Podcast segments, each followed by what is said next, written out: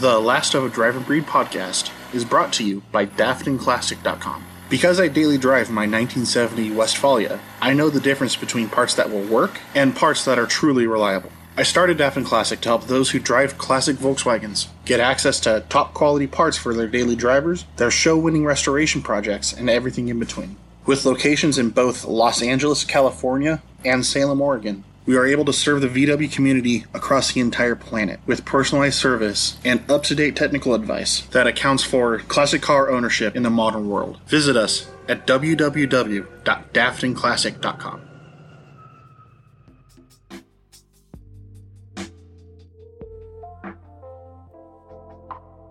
Hello, this is Brendan, host of The Last of a Driving Breed.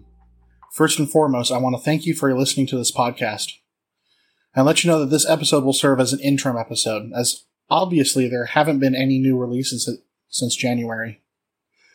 It should come to no surprise to anyone that the last 18 months have not gone according to plan, and that includes this podcast, what it was meant to be, and what it is going to be.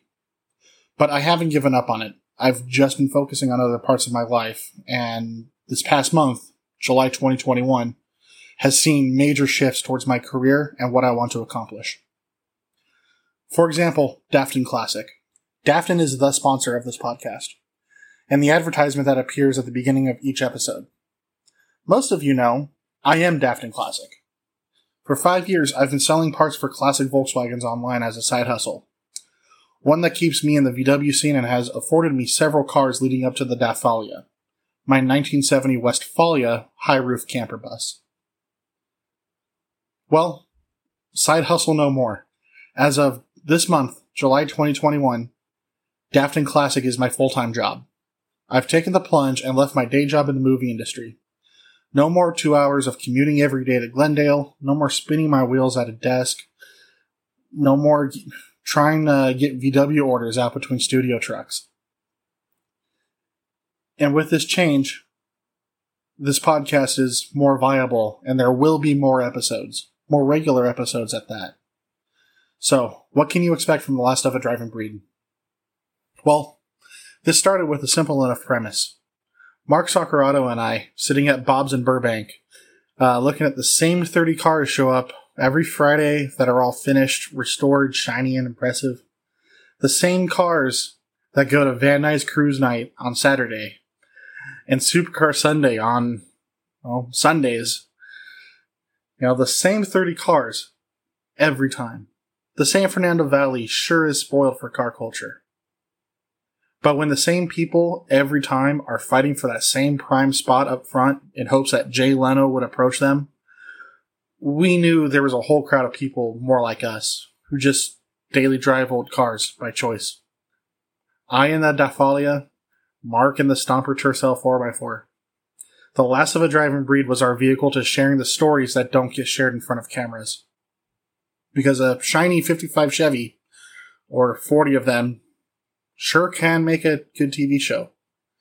But the experience of taking off on a 2,000 mile road trip in your 50 year old, 50 horsepower micro motorhome, that's nutrient rich to share some really good stories. And that's why just a few months after that dinner at Bob's, I was sitting down with the VW OG, Cliff Crate. We will be doing another episode with Cliff. Mark, unfortunately, had to step away from the podcast due to his career changes, and as of this writing, he is now living in Arizona with his wife, driving around a Dodge D50. And you know I'll be shooting to do another episode with him too. But we'll see what he's driving then. He's had a lot of cars. Uh, Tony C's with a Diesel Rabbit from a year ago. He now has his own Volkswagen Westfalia running around. And with my friend Jay Foster, California bound in his bus, I'm sure we'll be doing an episode around a campfire, doing some Volkswagen camping. There will, no doubt, be guests. But this podcast is also going to be something else. And I want to talk about that. Because just as this podcast subjects itself to looking to the past, there's a lot of utility in looking towards the future. There's a concept that I like to call meta journalism, where journalism documents an event with the who's, what's, when, where's, and why's. Meta journalism captures even more context. Meta journalism, I, I find, captures the emotional state of the writer, the beliefs of the writer, and acknowledges these biases as part of the story being saved for later. To give you a couple examples, go back and read your own social media posts, just from five years ago. If you're like me, you'll find that 2016 feels like an entirely different world to 2021. And that just happened in five years. And those differences appear in how we posted, not just what we posted, and to what ends. To give another example, I have an email account still that I started back in high school with no less than 250,000 individual messages between myself and friends, family, corporations, failed projects, airplane reservations, old job prospects, new job prospects, each containing one instance of documentation that can serve as part of a larger piece of a very real form of journalism. And for one last, hopefully more powerful example, I refer you back to episode 7. The last episode I did solo, called Driving Breed Stories. That episode captures the more powerful essence of meta journalism. In that, I effectively wrote and recorded three stories that were important to me at the time. Panagon camping in particular, where I couldn't really commit to words how important it was to me that I was finally camping with my dad for the first time in my life. So certainly for the first time in my adult life. Just the two of us in a couple old VWs tooling up the coast. I included a song that puts me back to that day. Meta journalism calls back to those moments through other channels than just the who, what, when, where, and why. It's why on a peaceful afternoon, I sometimes like to listen to old radio broadcasts from some significant historical event like the eruption of Mount St. Helens. There's no shortage of 8 hours KGW News broadcast May 18th, 1980 on YouTube. And not just the coverage of the event itself, but I listen to the music and the advertisements. The crackles and the pops in the audio all contextualize the journalism, and if you listen, those broadcasts can provide so much more information and context than just a newspaper article does.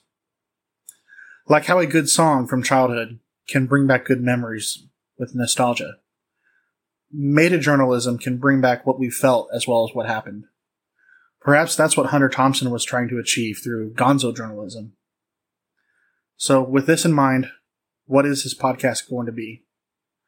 I hope, and I'm aiming for, a repository for the next 10 years of my career for everyone involved. This episode itself, if I'm successful, will capture the exhilarating freedom I feel now, since I'm entirely self employed with a VW bus and a dog and a whole world to explore, and the careful optimism I'm harboring with that feeling. There's nothing stopping me from doing this podcast regularly. It's a podcast I want to do and I need to do. So perhaps there's nothing wrong with doing more solo episodes to fill in between guests. Indeed, this is the first episode where I'll be incorporating a video format as well. This episode is going to be on YouTube, albeit I'll be using some old B-roll footage, um, which I have a feeling is going to be the trend. But nonetheless, I'm moving to YouTube. So, allow me to try the kind of episode I foresee doing and let me know your thoughts in the discussion group on Facebook. For as long as I've been driving, there's been an annual event called the Highway 1 Treffen, put on by Airhead Parts. This is not a plug for them, but Airhead is another Volkswagen parts company located in Ventura, California. The Treffen starts in Port Angeles, Washington State, ostensibly the northernmost point of U.S. Highway 101, on the northern edge of the Olympic Peninsula, where the Canadian border floats somewhere halfway to Victoria on the other side of the water. Over 10 days, the Treffen is led down 101 and Old Highway 1 through Oregon into California, down through Big Sur, past to Los Angeles to Friendship Park and Imperial Beach, right up against the fence that divides California from Tijuana. This is an event I've longed for, but haven't been able to make time to do properly. But this month, I'm free. So I could, I could at least do a leg of it. My friends at the Ventura Vintage Volkswagen Club stepped up and put on a camp they call Treffenfest near Ojai. Where traditionally the Treffen stops at the Channel Islands harbor, the VVV put on a car show of their own in, up in the foothills, where we could all camp together Friday night and Saturday night, with the Treffen leaving Sunday for the last jaunt to San Diego. On my way over, I wasn't sure if I was really going to tag along with the Treffen or not, but Tony ended up making that decision for me. Tony showed up Saturday. He is from Long Beach, a VW collector in his own right. He showed up with his beige and white bay window VW bus. He drove up to the camp Saturday just to get out of the city. He arrived just in time for doing a Coleman lantern walk around the campground. And after the Coleman lantern walk, there is pizza and steaks and burgers all being cooked on vintage Coleman stoves and ovens. That's the kind of stuff that makes a VW camp different than other camping trips. Sitting around a fire, staring up at the stars we can't see in the city, surrounded by this all these old campers and this old this old equipment that we keep going. The next morning, I was up early enough to pack up my bus and catch the Treffen group on their way out. We really had no plans, Tony or I. But he had to get back to Long Beach at some point, and the Treffen's first stop after Ventura was, in fact, Long Beach. So we decided to fuel up and follow the group, consisting of Andre of Airhead Parts, Tom Summers, who allegedly puts more miles on his VWs than even I do. Um, there was a couple from Eugene. There's a Ghia from the Bay Area, and there's a father daughter team who easily won the mileage contest driving from Boise, Idaho to do the whole Treffen start to finish, and then drive back to Boise.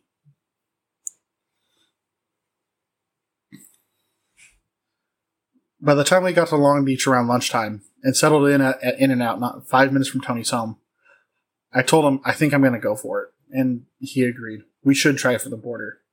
What better way to spend a Sunday afternoon than a pleasant cruise with some friends to Mexico? Andre told us to get fuel because from Long Beach, we weren't going to be stopping. We were just going to bomb our way to the border, take some pictures, and then get to Tom Summers' house. And foolishly, without fueling, as it turns out, we hit the road. 405 to the 5 freeway in Orange County. A group of roughly 10 buses, just all in a line going down the freeway. Tom for his part, ended up stopping near San Onofre, and foolishly, we behind him stopped while Andre and the front part of the group kept going. We followed Tom off, off of the highway and then right back on again. It was right about the north end of San Diego that I started getting fuel anxiety. The Dafalia, my bus, is geared low and it's extra heavy, being a high roof and a camper, and hauling a trailer. It does not get the best gas mileage. But we drove anyway, all the way through San Diego and National City, with my fuel gauge moving close to, and then resting on the R that stands for reserve, which would be the last gallon of fuel in the tank. Finally, after several hours, Tom finally pulled off at exit 3, denoting the third exit north of the border. I pulled immediately into the first gas station, and Tony followed behind me, with similar concern that we might both be running on fumes. Indeed, I'm filling up. My 13 gallon tank took no less than 12.8 gallons. So I was right on the cusp of running out of fuel. So after filling up, we had one more issue. Tom and the rest of the pack that pulled off at San Onofre, they went due west while we pulled over. Andre and the Blue Airhead bus, no clue where he was. No clue where the rest of the group was, other than presumably they went to the border. So as fast as I could muster, I hop online Googling Treffen 23. I finally found a Facebook post with a link to a Garmin GPS website that was tracking the Treffen. And by golly, the most recent waypoint was due south towards Friendship Park. So we hit the road south and headed west as soon as we can no longer go south towards a state park on the beach, riding the border fence against Tijuana. We sped as fast as our buses could go down a sand covered road until we got to a junction And by chance, I chose that we go up the hill to a plateau that's split between Tijuana and Imperial Beach, California. On the United States side, we found Friendship Park, an overlook to the Pacific Ocean, and just so happened to catch the Treffen group getting ready to leave. On the Mexican side, we could see Plaza de Toros. After a couple of pictures of our buses at the border, Tony and I scrambled to catch the Treffen group headed for Tom Summers' house. A little beachfront property where San Diego Air Cooled was waiting for us with cold watermelon and hot grilled brisket. And a dozen hot, tired VWs had set up for camp for the night, celebrating the end of yet another Highway 1 Treffen. I know how I felt just doing this one leg, and I can't wait for next year, where I will be doing the whole trip. But as it stood, it was 5 p.m. on a Sunday afternoon, at the edge of the world. And I at least had to get back to Los Angeles, ready to get back to Dafton and ship orders out the next morning. So I checked oil, realized I had to stop and get more oil, but more importantly, I found a loose pulley fan. which is not good.